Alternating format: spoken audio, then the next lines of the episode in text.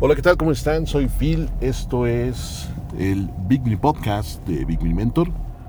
Bien, eh, hoy es 26 de septiembre del 2019 y vamos a continuar con lo que estaba viendo en el episodio anterior, que era las herramientas que se utilizan, digamos, para proyectos creativos. Habíamos hablado un poco, bueno, resumiendo rápidamente, eh, hay cinco áreas de producción, bueno, cinco etapas en la creación de todo tipo de proyecto, animación, cómic, videojuego, lo que sea. Eh, la etapa de concepto, la etapa de preproducción, producción, postproducción y lanzamiento. Ya en, algún otro episodio hablaré un poquito más con respecto a qué se hace o cuál es el objetivo exactamente de cada área eh, y profundizaremos más en algunas cosas, pero por ahora vamos a enfocarnos, estuvimos hablando un poquito de herramientas para la parte concepto, herramientas para la parte de preproducción. De las herramientas de preproducción hay dos que son creo que muy esenciales y que muy rara vez eh, se sabe o se, se comparte eh, o se habla al respecto que es justamente tener una herramienta que te permita llevar un seguimiento y una administración del proyecto, o sea, de las tareas, qué gente está asignada, eh, cuánto tiempo, qué importancia, cómo va el proceso de desarrollo, etc. Eh, hay algunas, mencioné una muy sencilla que es este, Trello, por ejemplo, otra que me gusta trabajar mucho que es Hack, Hack and Plan. si la quieren buscar, acuérdense que siempre en en YouTube, en el canal de YouTube, en la parte, digamos, de, descripción del video. Ahí siempre pongo links para todo este tipo de cosas. Ahí van a estar los links a estas madres.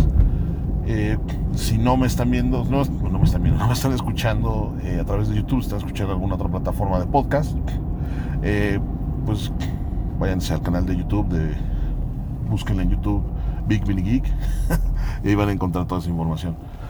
Bien, entonces hablaba de lo que era el software de administración de proyectos y un repositorio. El repositorio se entiende como un servidor, algo en la nube, o sea, el chiste es que sea, eh, hay muchos servicios, yo recomendaba lo que era eh, Google Drive porque es inmediato, es gratis, es confiable, la verdad.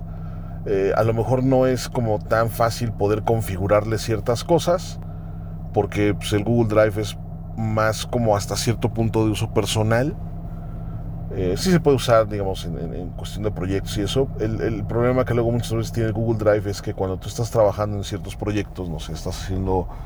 Eh, o sea, lo único que te permite realmente el Google Drive es guardar, es guardar archivos. Entonces, si tú de pronto necesitas tener... Eh, pues como que continuar el archivo, tener acceso a un archivo para seguirlo trabajando sin tener que descargarlo y demás, Google Drive no va a ser la mejor alternativa. Google Drive es más que nada como un disco duro externo, es para guardar tus datos y que estén, que estén ahí a salvo.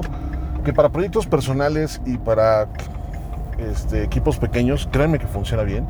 Pero ya si necesitan algo más, sobre todo los que están así en cuestión de desarrollo de juegos o proyectos donde necesitan tener como que acceso a otro tipo de, datos, pues está GitHub, que eh, ahí pueden configurar mejor sus proyectos y poder trabajar de manera remota y al mismo tiempo ahí ya no solamente funciona como si fuera un disco duro de que guardas archivos y ya, sino que sí puedes estar trabajando directamente, o sea, abres directamente los archivos que están en el repositorio, los modificas y demás, y se queda guardado y se hacen copias, etcétera, depende de cómo lo configuren.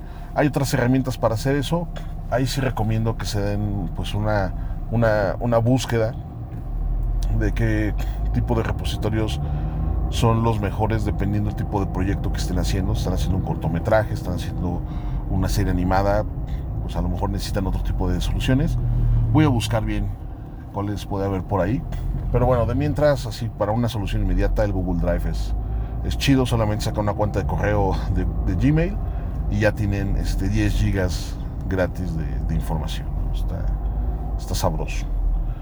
Eh, ¿Qué otra herramienta en la etapa de, de, preproducción? Pues la verdad, aquí ya también dependería mucho del tipo de proyecto que se está haciendo. Puede haber así como otro tipo de herramientas necesarias, eh, pero ya es así, digamos, si alguien está haciendo a lo mejor eh, un, trabajo de animación, pues obviamente alguna herramienta que te permita llevar que seas un poco el control del guion eh, que te permita llevar a lo mejor la parte de storyboards o animatics, cosas así, pero ahí ya depende mucho de cada quien, o sea, eso ya es como según el tipo de proyecto que esté en específico, pero de manera general eh, el administrador de proyectos y el repositorio, eso sí, tienen que tenerlo porque lo tienen que tener y lo van a usar todo el maldito proyecto.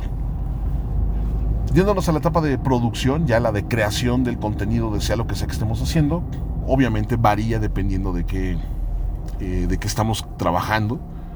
Eh, los que estén haciendo proyectos, digamos, de ilustración, de cómics, etcétera, pues tendrán unas ciertas herramientas para esa chamba los que estamos haciendo juegos tenemos otros, los que hacen animación o efectos visuales usan otras, etc. Aquí lo importante de, la parte de, del trabajo, digamos, de producción, de la etapa de producción, es no limitarse solamente a la herramienta inmediata. Eh, por ejemplo, ¿no? si alguien dice, no, yo estoy haciendo un proyecto de animación, eh, y voy a estar utilizando Blender. Y, por qué? Porque es un muy buen programa, aparte es gratis, qué mejor mancuerna que esa. Eh, entonces, pues, todo lo voy a querer solucionar con Blender. O sea, así como Blender me va a ayudar a hacer el modelado, ya tiene herramientas 2D, ya puedo hacer compositing, puedo hacer edición, etcétera, etcétera. Pues lo voy a sacar con Blender. Chingón.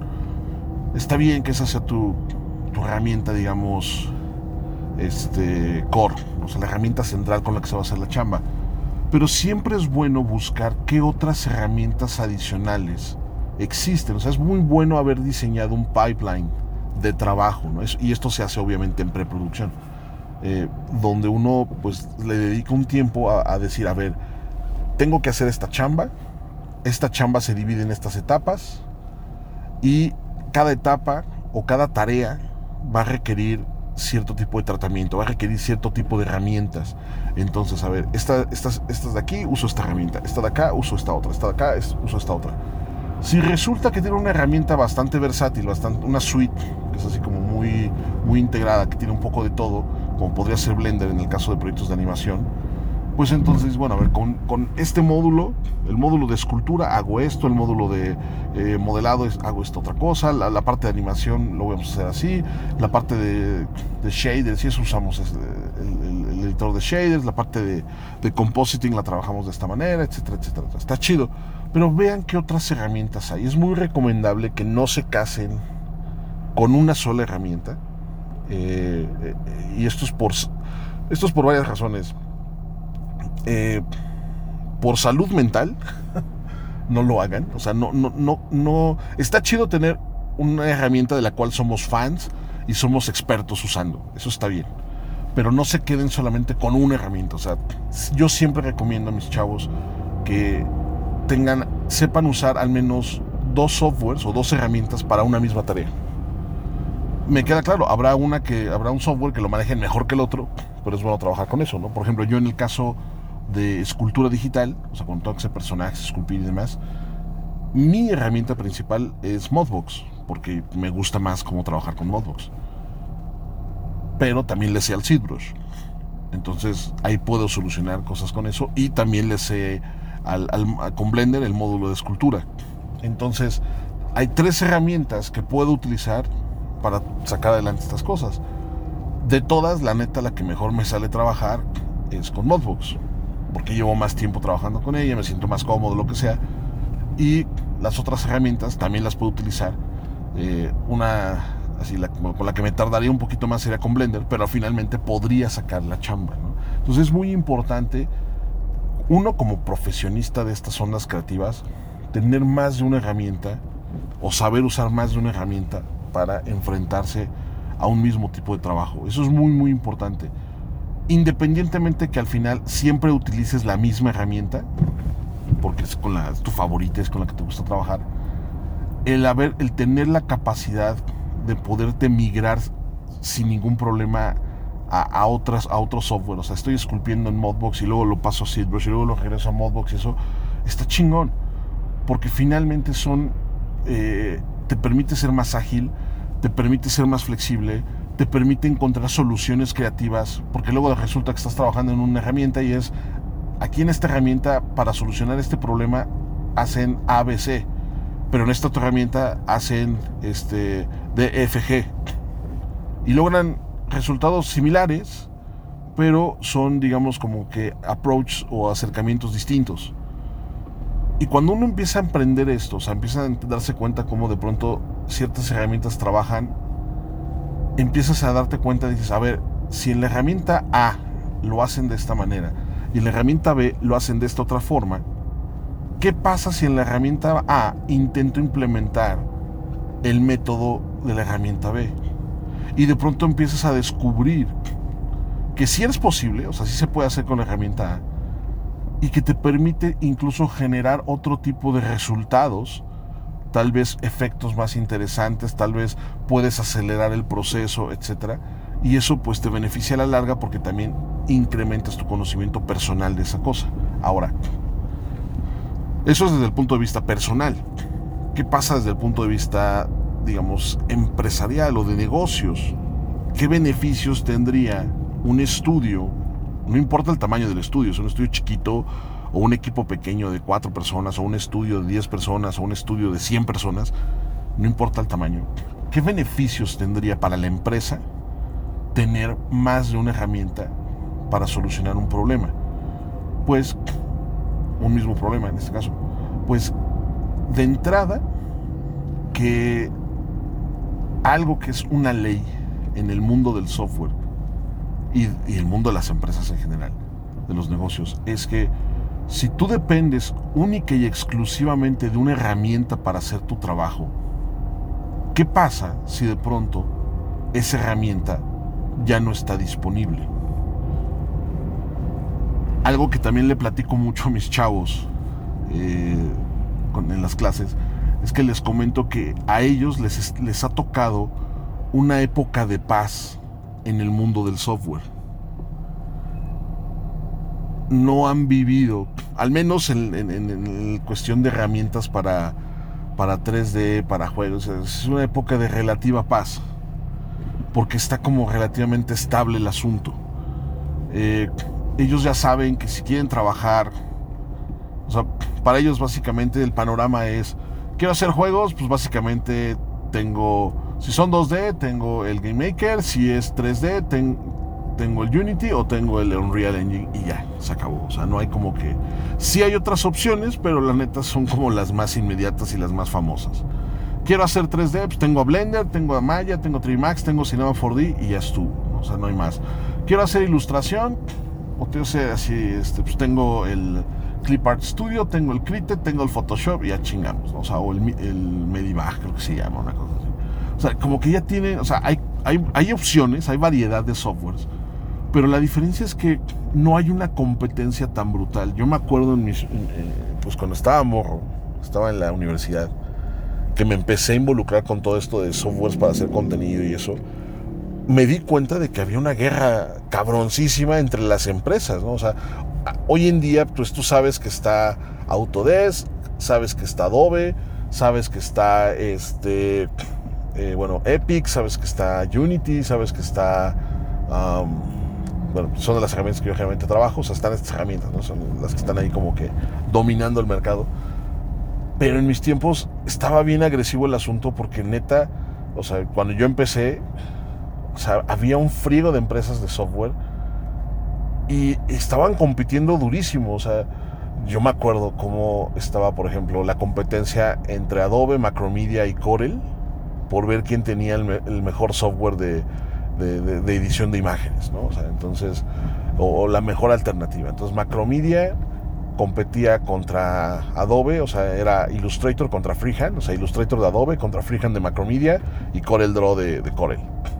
Estaban ahí como que compitiendo esos tres brothers.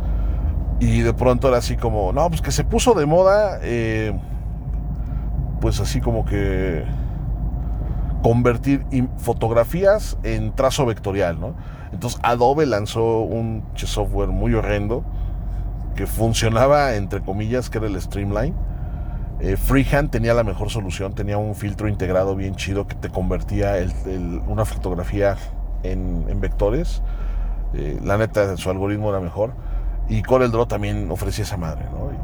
Y, de pronto se enteraban, ah, alguien más metió esta, ah, pues yo también y alguien más sacó esta cosa, ah, pues yo también. Y empezaba, yo me acuerdo que era así que de versión a versión era una cantidad absurda de, features así estúpidos, ¿no? o sea, eh, que estaban sacando. Y además de eso, era de comprar softwares a lo güey. O sea, Adobe empezaba a comprar empresas, Macromedia también de pronto fue así como, ah, por ahí salieron los güeyes que inventaron una madre que se llama Flash, no se llamaba Flash en ese entonces, pero sí, ah, la compraron. Y otros cabrones, una madre que era Director, ah, pues también la compraron. O sea, y, estaban creciendo el catálogo de software. O sea, llegó un punto donde hay una cantidad brutal de, programas para hacer las cosas. O sea, yo me acuerdo que hoy en día, por ejemplo, la suite básica de Adobe es Photoshop, Illustrator, InDesign, eh, vamos a hablar de... No tiene bastantes. After, Premiere, eh, el de edición de audio que no sé si es Audition o Soundboot, ya ni me acuerdo. Eh, tenían el de... Bueno, está en su momento, ahorita está Flash, bueno, Animation, Animator, perdón. Ah, ¿Qué otro más tenía por ahí? Ah, ah, ah me acuerdo que otro más. Tienen el Lightbox y tiene así como otros más por ahí extraños. Son como 10 softwares, una cosa así.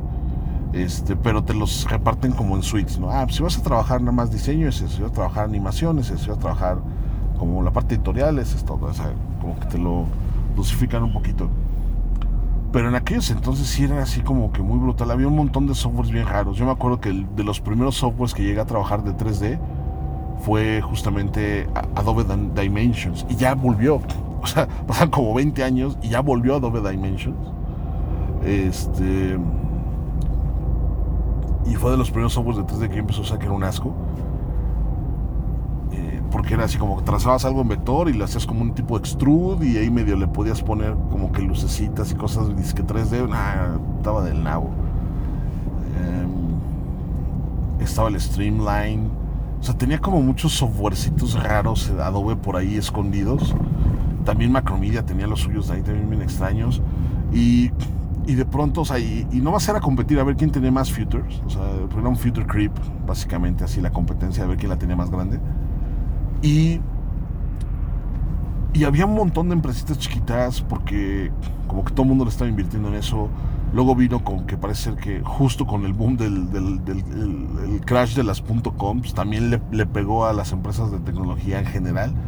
Entonces de pronto empezaron a desaparecer, unas se compraban así, empezaban a comprarse entre sí, eh, empezaban así como que Adobe empezó como que su hambre de poder y empezó así a asimilar software a lo imbécil de un montón de cositas chiquitas que quedó. Al final acabó ganando la guerra y se comió a Macromedia.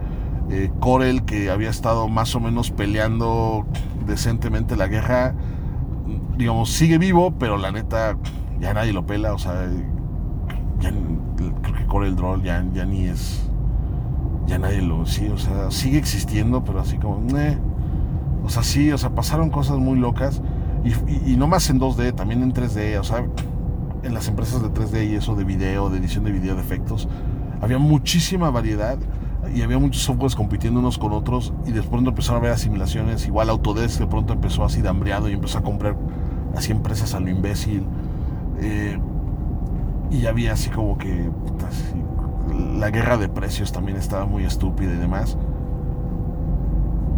Y después de un tiempo, como ya como a principios del, pues sí, del 2010, o sea, del, de la primera década del 2000, como que se estabilizó el desmadre sigue existiendo obviamente competencia, pero ya no hay como una guerra. Porque yo, yo neta sí, ¿qué pasa? O sea, ¿por qué digo que es una época de paz? Cuando yo empecé la carrera, más de la mitad del software con el que empecé la carrera, cuando terminé la carrera ya, ya no existía, este, ya no existía. Así de sencillo. O sea, yo me acuerdo que comencé la carrera que me estaban enseñando a usar freehand, terminé la carrera y ya no existía freehand. Y así como, ¡ja! ok. Y así, y así pasaba, o sea, me enseñaban a usar cierto tipo de, software y cuando terminaba, o sea, igual tuve una clase donde estaba enseñando editorial, utilizaba, un software que se llamaba, y no me acuerdo cómo se llamaba, el chiste es que igual terminando la carrera, desapareció. Si la empresa que lo llevaba, se fue. Este, y luego así como yo bien feliz, así aprendiendo a utilizar, trabajar Director, por ejemplo, que era un, software muy chido para hacer este, pues, cuestiones multimedia, interactivos. Y yo lo estaba tratando de aprender para usar jueguitos, hacer, videojuegos. Y, igual, o sea, Macromedia se metió en broncas de varo, tuvieron problemas, Adobe los compró, medio quiso mantener vivo a Director y después dijo, no, ya me hartas, güey. Entonces lo mataron. Entonces pasó eso, sacó un montón de softwares que, que se asimilaron y demás, empezaron a desaparecer. Entonces, desde el punto de vista eh, de negocio, regresando al tema, me encanta desviarme. desde el punto de vista de negocio, regresando al tema, es que si ustedes dependen demasiado de una herramienta para hacer su chamba, en este negocio la verdad es que el negocio de la tecnología, la industria de la tecnología, es un hecho de que una herramienta, o sea, los que son, los que están ahorita hasta arriba no necesariamente se van a quedar ahí siempre. Yo lo viví, o sea, me tocó ver empresas que eran líderes en el mercado, líderes en su sector y de pronto, ¡pum!, se fueron al carajo por X razón. Y así pasa, o sea, y pasa tanto en empresas de hardware como empresas de software, etcétera.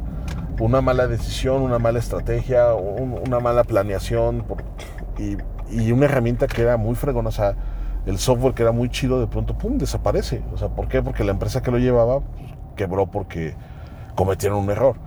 Entonces, sí es bueno no, no depender tanto de, una sola herramienta. Me queda claro que hay herramientas que son como muy vitales. ¿no? En mi caso, por ejemplo, yo trabajo principalmente con Unity para hacer mis juegos. Eh, ¿Podría utilizar otras herramientas? Sí, pero no es, no es tan fácil como, ah, huevo, o sea, si algo le pasa a Unity, pues nada más me llevo mis archivos, los abro en Unreal y ya chingue, no. no va a funcionar así. O sea, si Unity, si algo le pasa a Unity, Unity de pronto eh, de un día para otro crashea, porque puede suceder por eh, X razón, este, la bronca va a ser así como, oh, o sea, puedo, con, puedo así como cierto contenido, o sea, los gráficos, la música, o sea, la parte de media, sí la puedo migrar sin ningún problema a otro engine, pero toda la programación y eso, así, o sea, aun cuando sea una programación, digamos, scripting convencional y demás, no va a ser tan fácil migrarlo tal cual de un lado para otro. O sea, habría que rehacer todo eso otra vez. Eh, entonces, así como que. o sea, qué dolor, pero, sin embargo, el chiste es que hay opciones, ¿no? ¿Qué opciones tengo yo? Por ejemplo, en mi caso, que estoy con esto de los videojuegos, pues está el Unreal, y si no, también tengo el Godot. Para el tipo de juegos que yo hago, como no son graphic intensive, o sea, no estoy buscando super realismo ni detalles locos en shaders ni nada, simplemente este por el tipo de estilo que yo manejo, las funciones básicas de gráficos y a chingue, entonces no tengo ningún problema, o sea, podría migrarlo a, ese, a, esas plataformas, ya sea tanto a Godot o a Unreal. Pero si estoy haciendo proyectos de animación, sea mucho más sencillo, o sea, porque la neta ahí sí la ventaja es que hoy en día ya la, la animación ya está más chida, está más estable, está como que más integrada. Entonces sí podría migrar de un software a otro todo mi proyecto de animación y prácticamente no habría pérdida. O sea, eh, a lo mucho alguna cosa muy específica, tal vez de simulación, de físicas, cosas así. Pero pues está, hay como, como ya formatos bien locos como el Allenby y todo eso, la neta no, ya no hay como mucho, mucho que sufrir. Eh, pero sin embargo, es eso, o sea, el chiste es tener más de una herramienta que nos permita hacer la chamba, no ser tan codependientes o tan dependientes de, una cosa, porque si no, así, como decisión de negocios no es lo mejor. Está chido tener igualmente, o sea, en el, en el pipeline de producción sí, se tiene una herramienta especial, o sea, la herramienta principal de trabajo, pero siempre es bueno tener el plan B, porque uno nunca sabe, ¿no? Y eso implica dentro de, la política empresarial, en la política del estudio, que la gente que va a estar dentro del estudio, o sea, el personal que se tiene en el estudio, no importa si son dos, un equipo de dos o un equipo de 200, tienen que estar capacitados para utilizar la tecnología que tengan a la mano. O sea, eso es así como que no se trata tan, o sea, porque así como depender de una sola tecnología, de una sola herramienta para hacer una tarea, es igualmente estúpido depender de una sola persona para hacer la tarea, una tarea. Porque si solamente Juanito es el único güey en todo el estudio que sabe usar esa tecnología, ¿qué va a pasar cuando Juanito se vaya? Porque pasa.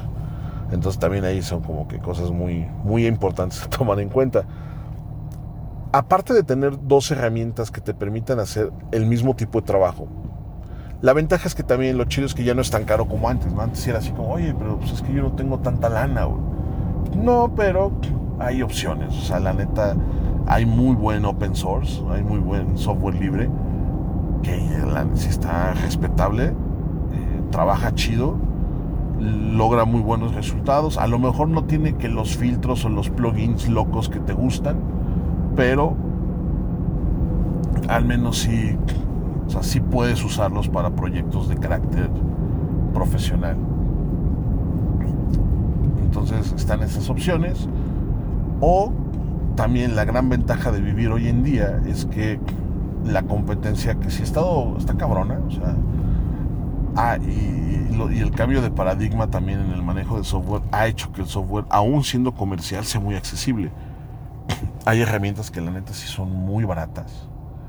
Eh, aún siendo pagas, son, son muy baratas porque ya me queda claro que muchos manejan el modelo de, de renta. Ya no es tanto el de compra de licencia, sino más bien paga, paga por usar el software, o sea, la renta del software. Que pues habrá algunos que digan que les late, otros que no les late, etc.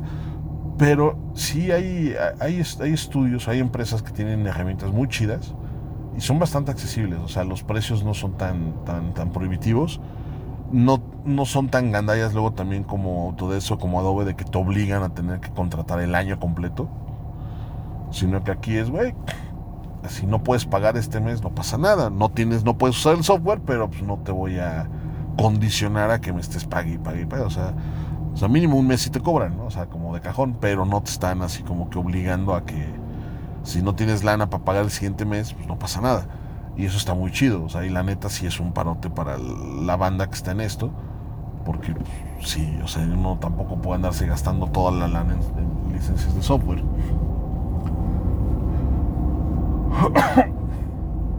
Entonces, adicional a tener las herramientas secundarias, también es muy importante tener middleware, o sea, buscar el middleware. Middleware es un término que ya casi no se usa. En, mis tiempos se usaba mucho. Y es que el middleware era justamente pequeñas herramientas. Podía ser desde pequeños plugins hasta software ya así standalone, pero que tenían el propósito de solucionar una etapa muy específica del proceso. A la fecha existen, o sea, esas, esas herramientas existen y hay unas muy buenas, luego hasta son gratis las fregaderas, son muy chidas, te sacan de broncas de una manera genial. El chiste es encontrarlas, porque luego sí son como un poquito underground, ¿no? Son así como muy exclusivas. No exclusivas, sino más bien como que son muy. son muy de nicho, ¿no? O sea, por ejemplo, yo me acuerdo que eh, en el caso de si alguien, digamos, ah, pues tengo mi escultura bien fregona en ZBrush y quiero, o sea, por ejemplo, hay mucha banda que utiliza eh, o que conoce al Substance Designer y Substance Painter.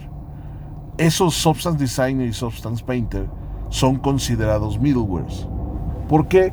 Porque la chamba que están haciendo, o sea, para los que no sepan qué son, son dos softwares que se utilizan principalmente para crear shaders, ese sería Substance Designer, o Substance Painter para pintar este, modelos 3D y, la neta se pueden lograr efectos y resultados muy, muy, muy chidos, de manera muy sencilla. Ahora bien, muchos no saben que esa, esa categoría de herramientas se les conoce como middleware, o se les llamaba principalmente middleware. ¿Por qué? ¿Por qué middleware? Porque era un software que se utilizaba en una etapa intermedia. Yo utilizo a lo mejor ZBrush para hacer un modelo, una escultura 3D. Luego lo paso a Substance Painter para pintarlo todo bonito y luego lo llevo a Maya para la parte de rigging y animación y lo que sea, por poner un ejemplo, sería como un pipeline muy básico.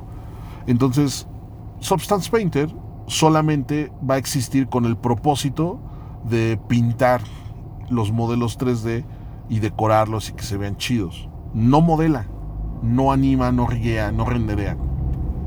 Más allá del como el render inmediato para, para ver este, cómo está quedando. O sea, pero entonces aquí el chiste es ese, ¿no? O sea, es cómo le hacemos para, eh, este, ¿cómo se llama? O sea, aquí el chiste es que o sea, el middleware lo que hace es eso, te da una solución muy, muy chingona para un proceso muy específico.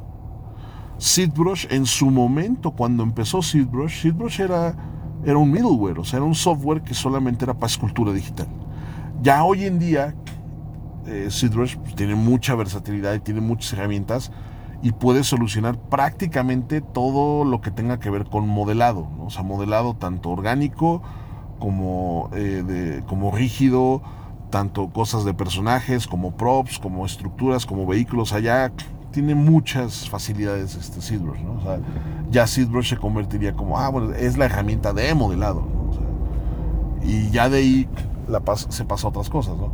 Entonces, por ejemplo, yo me acuerdo que en mis tiempos, una herramienta que, que, era como bien, ahorita de Julián ya es más, más famosona, pero en su momento era como que bien, pues sí, bien, bien underground, era una herramienta que se llama Xnormals.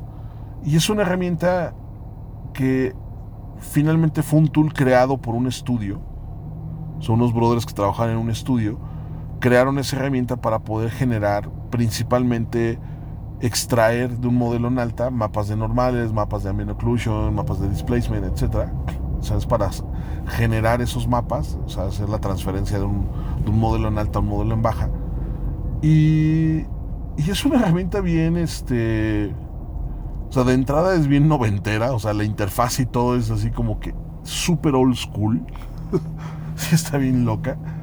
Eh, su eh, editor visual es, ni siquiera tiene como un visualizador como tal, o sea, descargas la herramienta y te va a preguntar, a ver, ¿cuál es tu modelo en alta? Este, ¿cuál es tu modelo en baja? Este, ¿qué mapas quieres generar? Estos, chingón, güey. Y ya, pues, empieza a procesar, nunca ves realmente el modelo en 3D ni nada, simplemente pues, como que pues, subes tus archivos y esperas a que haga las cosas de pronto, chingón, ya cabe, ahí están tus texturas, ¿no? Entonces, así como, ahora le va, gracias. Y quedan muy fregonas, la neta, son de, es uno de, los, de, las herramientas más chidas para generar normal maps, displacement maps, ambient occlusion. La neta, sí es muy buen, hace un, parísimo Lex normal. Es, este, es gratuita, o sea, es un open source. No, no, pues es open source, pero sí sé que es gratuita. Y este, ¿cómo se llama? Y lo que hace, eh, o sea, y, y si es como era fue esas herramientas que descubrí porque metiéndome a foros especializados y demás, encontré que había ese tipo de madres, ¿no? Y fue así, órale, qué loco. o sea, porque me lo recomendaban, ah, pues quieres sacar chido, usa esta madre, ¿no? Entonces, yo al principio, pues, ¿qué será eso? Ya que empecé a buscar, dije, ah, órale, va. Y sí, o sea, y, ese tipo de herramientas que son como muy específicas, son muy útiles, que te sacan de chamas bien cabrón, que son bien baratas, digo, muchas veces la mayoría son, luego son hasta gratis nada más que son, o sea, son como un poquito a veces difíciles de encontrar, lo que sea, o son muy, muy de nicho, o sea, solamente la gente que está metida en ese tipo de, de, actividad sabe cuáles son.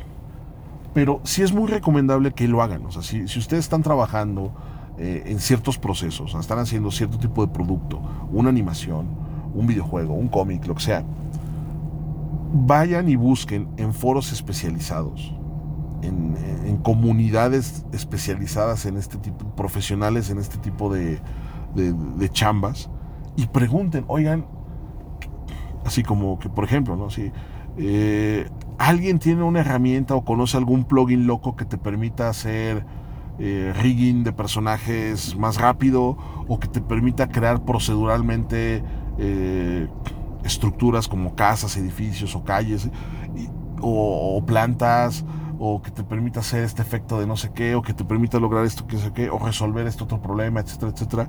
Y de pronto se van a dar cuenta de que sí, alguien va a decir, ah, sí, yo, yo conozco, yo utilizo, a mí me recomendaron esta, mía, tópale. Y de pronto empiezas a descubrir que hay un montón de herramientas chiquitas, así bien desconocidas, que muchos ni siquiera se venden, son gratuitas y que están por ahí flotando en la nube, y que te solucionan de broncas cabroncísimo. ¿no? Entonces, también sí es muy recomendable que eh, hagan ese, trabajo de, búsqueda y, encuentren a todos ese, esos middlewares o esos este, tools adicionales que les pueden sacar de, chambas durísimas. Porque les digo, no importa si son un equipo pequeñito un equipo grande, al final, eh, si se están ahorrando tiempo en hacer la chamba, háganlo. Eh, también hay muchos, ya hoy en día muchos de estos softwares, estos, estos tools, ya están online. y te sacan de muchas broncas. Yo, la neta, eh, yo no, o sea, yo muchas veces lo que hago, por ejemplo, cuando tengo cierto tipo de personajes y necesito así como un rig rápido de un personaje humanoide, es así como lo, trepo a Mixamo. Si me agarro mi modelo, lo, subo a Mixamo, lo rigueo y ya lo descargo y chido, ¿no? O sea, ya, ya, me evito problemas. Ya tiene todo lo necesario para funcionar y, y ya, así a lo que sigue. O sea, porque claro, cuando estoy haciendo proyectos en los que a lo mejor tengo un personaje que es como el principal, ese sí lo hago yo a mano y le, le dedico acá atención y todo eso chido pero de pronto tengo dos, tres, hay, hay varios NPCs que la neta digo, no, yo no, no voy a andarme desgastando en hacerle rigue a estos personajes cuando su único propósito es caminar por las calles y adornar el paisaje. La neta, ni voy a guiarlos, ni, ni voy a invertir tiempo, dinero y esfuerzo en, este, en, animarlos. Bueno, tal vez tiempo sí, pero eh, dinero sí, pero tiempo y esfuerzo no. Entonces, uso este tipo de herramientas como puede ser Mixamo para eh, rápido, le meto animación y ya, así a lo que sigue. Entonces son, son cosas que, que, la neta vale mucho la pena tener, este, tener a la mano. Y, como, así como Mixamo hay muchas otras más que, que te sacan de, de, problemas. Una que también uso así como que muy rápido para sacar así, convertir imágenes este, de escala de grises o de fotografías convertirlas a normales, a mapas de normales. No es la mejor solución, pero es gratuita y, así como que para cosas rápidas igual, los ejercicios de la escuela y eso. Hay, un, hay una página que se llama este, Normal Map Online y tal cual, así te metes ahí, metes una imagen y le dices, ah, mira, genérame el mapa normal, genérame el mapa de desplazamiento, genérame creo que el de oclusión y, y ya después los puedes tú utilizar. Digo, no es la mejor solución, pero si necesitan algo bueno, bonito y barato para generar ese tipo de cosas, neta sí les puede servir. Bien, eh, eso es con la parte de producción. La parte de, postproducción es algo parecido. Hay muchas herramientas de postproducción que les pueden echar la mano, o sea, tools y, demás. O sea, es muy postproducción es muy parecido a producción, porque finalmente postproducción es terminar o cerrar o depurar el proyecto. Entonces, igual ahí dependiendo mucho de, de, cada, de cada producto que se está haciendo, o sea, si es una animación, un cómic o lo que sea, entonces va, va, a variar un poquito, pero producción la verdad es que postproducción se siguen utilizando las mismas herramientas que se usan en producción y las mismas herramientas que se usan en preproducción, porque finalmente es nada más garantizar que el proyecto se termine, o sea, ya no se está inventando nada, ya no se está tratando de, de, así como que de, de hacer nada innovador, simplemente es que lo que se acordó que se tenía que hacer se tenga, ¿no? O sea, cerrar el proyecto, punto. Entonces realmente ahí no podría decir como que haya mucho, mucho más que hacer.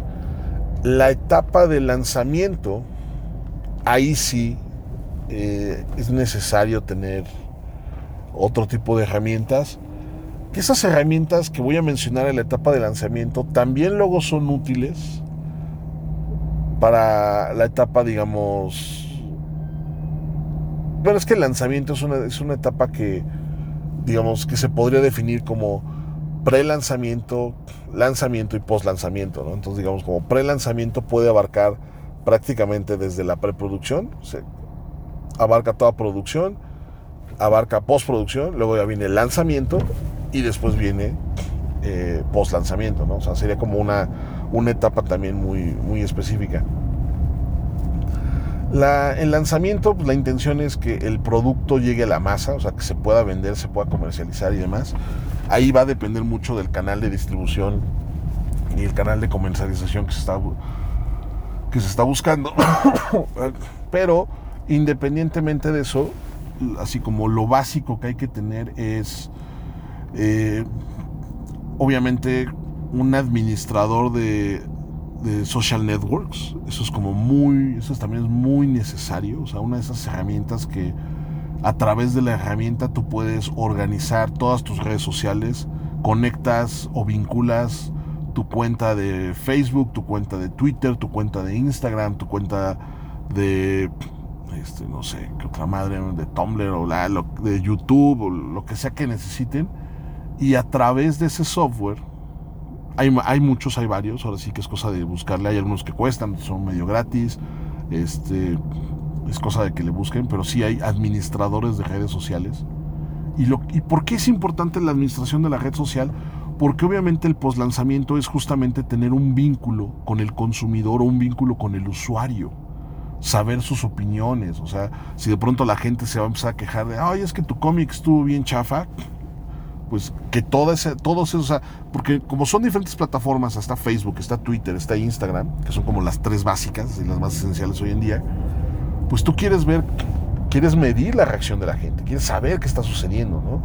Eh, si de pronto hay muchas quejas o muchas críticas, la idea es que en vez de estar teniendo, digamos, como que eh, tres pestañas del navegador, o sea, una abierta para Facebook, otra para Twitter, otra para Instagram, mejor que toda esa información, todos los posts y comments que lleguen, te lleguen a un solo lugar. Y ahí vas checando, ah, mira. Entonces, para que también, si vas a dar una respuesta, la respuesta se le estés dando a todos, la misma respuesta le llegue a todos. Y no que eh, le, des una respuesta para Facebook y otra para Twitter y otra para Instagram, sino que todo sea de una misma cosa, ¿no? Que tengas ese administrador de, tus redes sociales, igual porque también necesitas tener eh, promover las cosas. Ah, bueno, voy a hacer este, avisarles que ya va a salir, avisarles que ya viene en camino, o que ya se publicó, o que vayan y lo busquen, vayan y lo compren, vayan y, este, y lo pidan, o vayan y lo descarguen, etcétera. O sea, como que tener todo esa, ese control de los diferentes canales de comunicación a los cuales tenemos acceso hoy en día, que son generalmente las redes sociales, pues se pueda controlar desde un solo sitio. ¿no? O sea, es muy importante ahí tener eso. Eh, tener ahí tu propia, eh, ¿cómo se llama? Tu propio administrador de, contenido social. También es muy importante eh, dentro de esas herramientas tener también herramientas de analytics. aquí también depende mucho de ciertas cosas, de qué tipo de proyectos se está usando, de qué tipo de, recursos, de, contenido se tiene. En el caso de los videojuegos, por ejemplo, es mucho más fácil integrar herramientas muy específicas de, lo que son este, analytics. O sea, porque al juego se le pueden incluir, digamos, estas como librerías de código, donde si el juego está online, pues va a estar mandando información constantemente de si, si, lo están jugando, si lo dejaron de jugar, eh, en, qué tipo de computadora lo están jugando, eh, si, tienen, si, si, están usando algún tipo de control, si están usando, eh, en, qué zona, digamos, este, según la IP, en qué región, en, o sea, en qué país, en qué continente, tal vez en qué ciudad. ¿Qué más información? Pues así puedes sacar un montón de información, no solamente del usuario como tal, de su vida y eso, sino de lo que sucede en el juego. ¿no? O sea, hay, muchas herramientas que te permiten justamente medir el, desempeño de, del de los jugadores en el juego.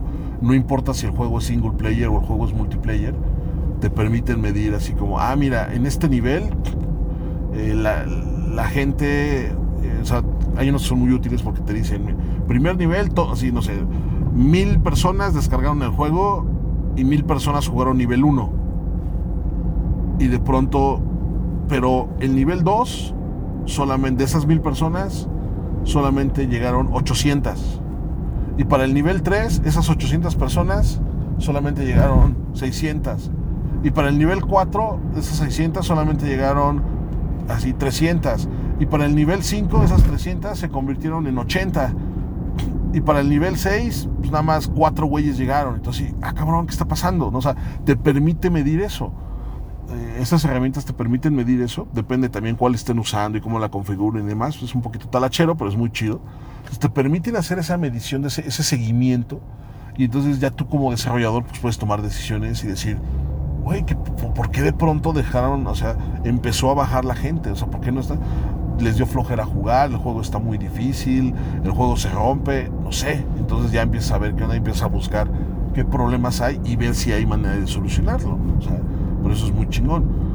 En el caso, digamos, de, de películas o de series de televisión, hay herramientas más o menos similares siempre y cuando se vean a través de una plataforma digital. Es decir, estás viendo Netflix. Netflix sí está midiendo cuando la gente dice, a ver, eh, tantos usuarios están viendo el primer episodio de la serie tal. Y te puede decir, ok, de estos, de, o sea, de estos mil usuarios que están viendo la serie, 800 terminaron el capítulo 1, 200 no lo terminaron siquiera. Y de esos 200, así 180 dejaron de ver el episodio en tal minuto.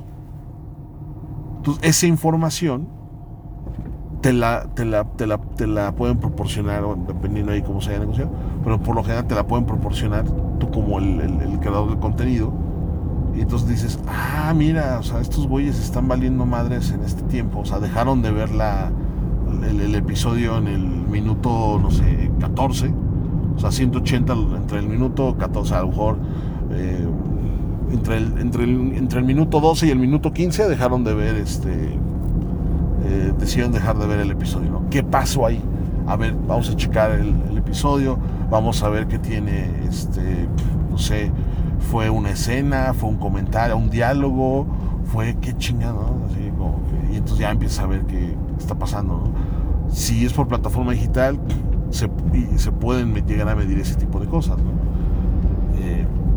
y esa es información muy útil porque obviamente a través de esa información pues uno empieza a tomar decisiones pues, de qué onda con, con, los proyectos, ¿no? o sea, qué tan lejos va a ir uno y demás. perdón, es que hay un, hay un que está echando reversa donde no debía. Pero bueno, entonces, eh, las herramientas de Analytics también son muy necesarias, son muy útiles, eh, son así indispensables. Me queda claro que hay algunas, en, el caso del videojuego sí es como muy fácil, entre comillas, incluir ese tipo de herramientas. En otros contenidos luego no es tan fácil. Hay algunos algoritmos, por ejemplo, existe lo que es el Google Analytics y Google Analytics es justamente una pequeña plataforma que te permite estar midiendo cuántos usuarios, cuántos visitantes, cuántos clics, cuántos likes y cosas así. Y te crean un pequeño codiguito que si tú tienes tu sitio en internet o ese codiguito se lo puedes conectar a tu página de Facebook o se lo puedes conectar a, otras, hacia la página de YouTube y cositas así. Eso te permite estar revisando y, checando cómo está funcionando el tráfico, ¿no? O sea, cómo van las cosas. Incluso también el mismo Facebook te da ya ciertos analytics. Eh, de, Twitter no estoy muy seguro si, si haya, pero bueno, Facebook sí.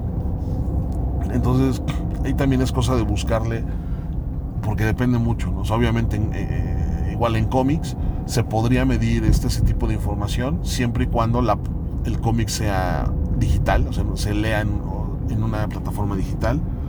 Y entonces ahí, y la plataforma digital esté diseñada para poder medir ese tipo de información. Eh, ahí habrá que ver que este, si existe o no, o si está. Obviamente, este tipo de plataformas no son, no son baratas de hacer. O sea, construir una plataforma así sofisticada es algo caro, pero existen otras plataformas que eh, se tienen acceso. Es muy posible que para poder tener acceso a ese tipo de servicios haya que pagar. O sea, a lo mejor te permiten creas tu cuenta gratis, subes tu contenido y qué chingón, pero hasta ahí, o sea, no, no te dan más. Pero si ya quieres estar recibiendo información de Analytics y eso, es muy posible que eh, te, vayan a pedir una, un, cobro mensual para poder tener acceso a este tipo de datos, si es que la plataforma los proporciona.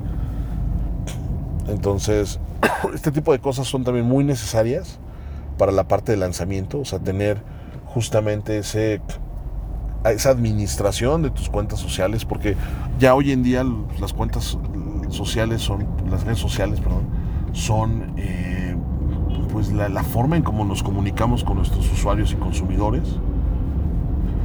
La parte de, de Analytics que nos generan datos y estadísticas, que sí, a lo mejor hay mucha banda que dice, pues yo no entiendo estas madres, bueno, eh, búsquense a alguien que, les eche la mano, o sea, a entender esto hay algunos videos que pueden buscar en YouTube que les explican cómo es que se interpretan los datos.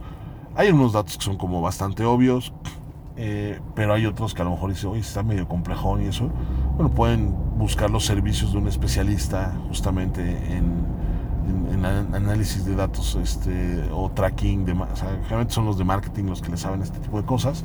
Entonces ya ellos pueden así como que darles un, un análisis de lo que sucede, un diagnóstico e incluso a través de esos datos proponerles algún tipo de, de estrategia para ya sea o solucionar problemas o generar mayores impactos, ¿no? pero todo a partir de datos, de datos que existen, que eso es muy necesario. O sea, la parte de lanzamiento, las herramientas que les permitan generar o, controlar este tipo de datos, bueno, no controlar, sino que les permitan ahora sí como que eh, eh, revisar este tipo de datos, pues son muy, muy útiles y, la neta sí, sí son así, pues chidas. Bien, ¿qué más recomendaría para la parte de lanzamiento? Pues esas dos son como que yo creo que las más esenciales. O sea, puede que haya otras más que se podrían necesitar, pero depende mucho de, de, cada quien. Por ejemplo, una herramienta que, que luego se utiliza mucho, eh, y no importa si es videojuego, si es animación, lo que sea, hay herramientas que te permiten generar un press kit, un kit de prensa, o sea, que te permiten hacer como ese comunicado de, a ver, eh, vamos a hacer un mensaje, vamos a crear un comunicado, a quién se lo vamos a mandar, este, qué otra información vamos a tener accesible, etcétera, etcétera. O sea, eh, como que sí te dan chance también de, administrar ese tipo de cosas. Eh, que también es muy útil, o sea, como, como generar justamente, no, porque el press kit no es nada más, ah, pues escríbete una carta bonita y no, sino que tengas una serie de como, o sea, que hagas un, un, un contenido que, que sea informativo, que sea atractivo, que pueda llegar de manera correcta a los diferentes medios, o sea, diferentes cuentas de correo o cuentas de Twitter o cositas así. Eh, hay algunos que te permiten hacer este tipo de cosas. No, no es indispensable, pero pues ayuda mucho. Pero generalmente yo creo que serían como las dos grandes herramientas así importantes. Ya otras herramientas, pues ya más bien dependerá una cuestión, digamos, como este. Uh, pues de la parte, digamos, como financiera, pero eso ya tiene que ver mucho cómo es que se distribuye y comercializa el juego. O sea, bueno, no nada más el juego, sino el contenido. Eh, pero por lo, por, lo general, un, administrador de, de, redes sociales y eh, herramientas para medir, o sea, para generar analíticos, son lo más, lo más recomendable. Pues bueno, gente, por hoy sería todo. Ya no se me ocurre que otro más. Si me llega a ocurrir alguna otra herramienta por ahí, pues ya la mencionaré en otro momento. Pero sí, yo creo que de, mientras este, este set de herramientas que estoy mencionando, no estoy dando como, en este último caso no di nombres muy específicos, porque ahorita ni me acuerdo bien cómo se llaman, pero sí sé que son muy necesarias. Eh, voy a buscar algunas chidas y se las voy a poner ahí en, la sección de descripción de, del video ahí en, YouTube para que lo, tengan al menos algunas alternativas para administrador de cuentas de redes sociales y para lo que sea un así manejo de, analíticos y eso.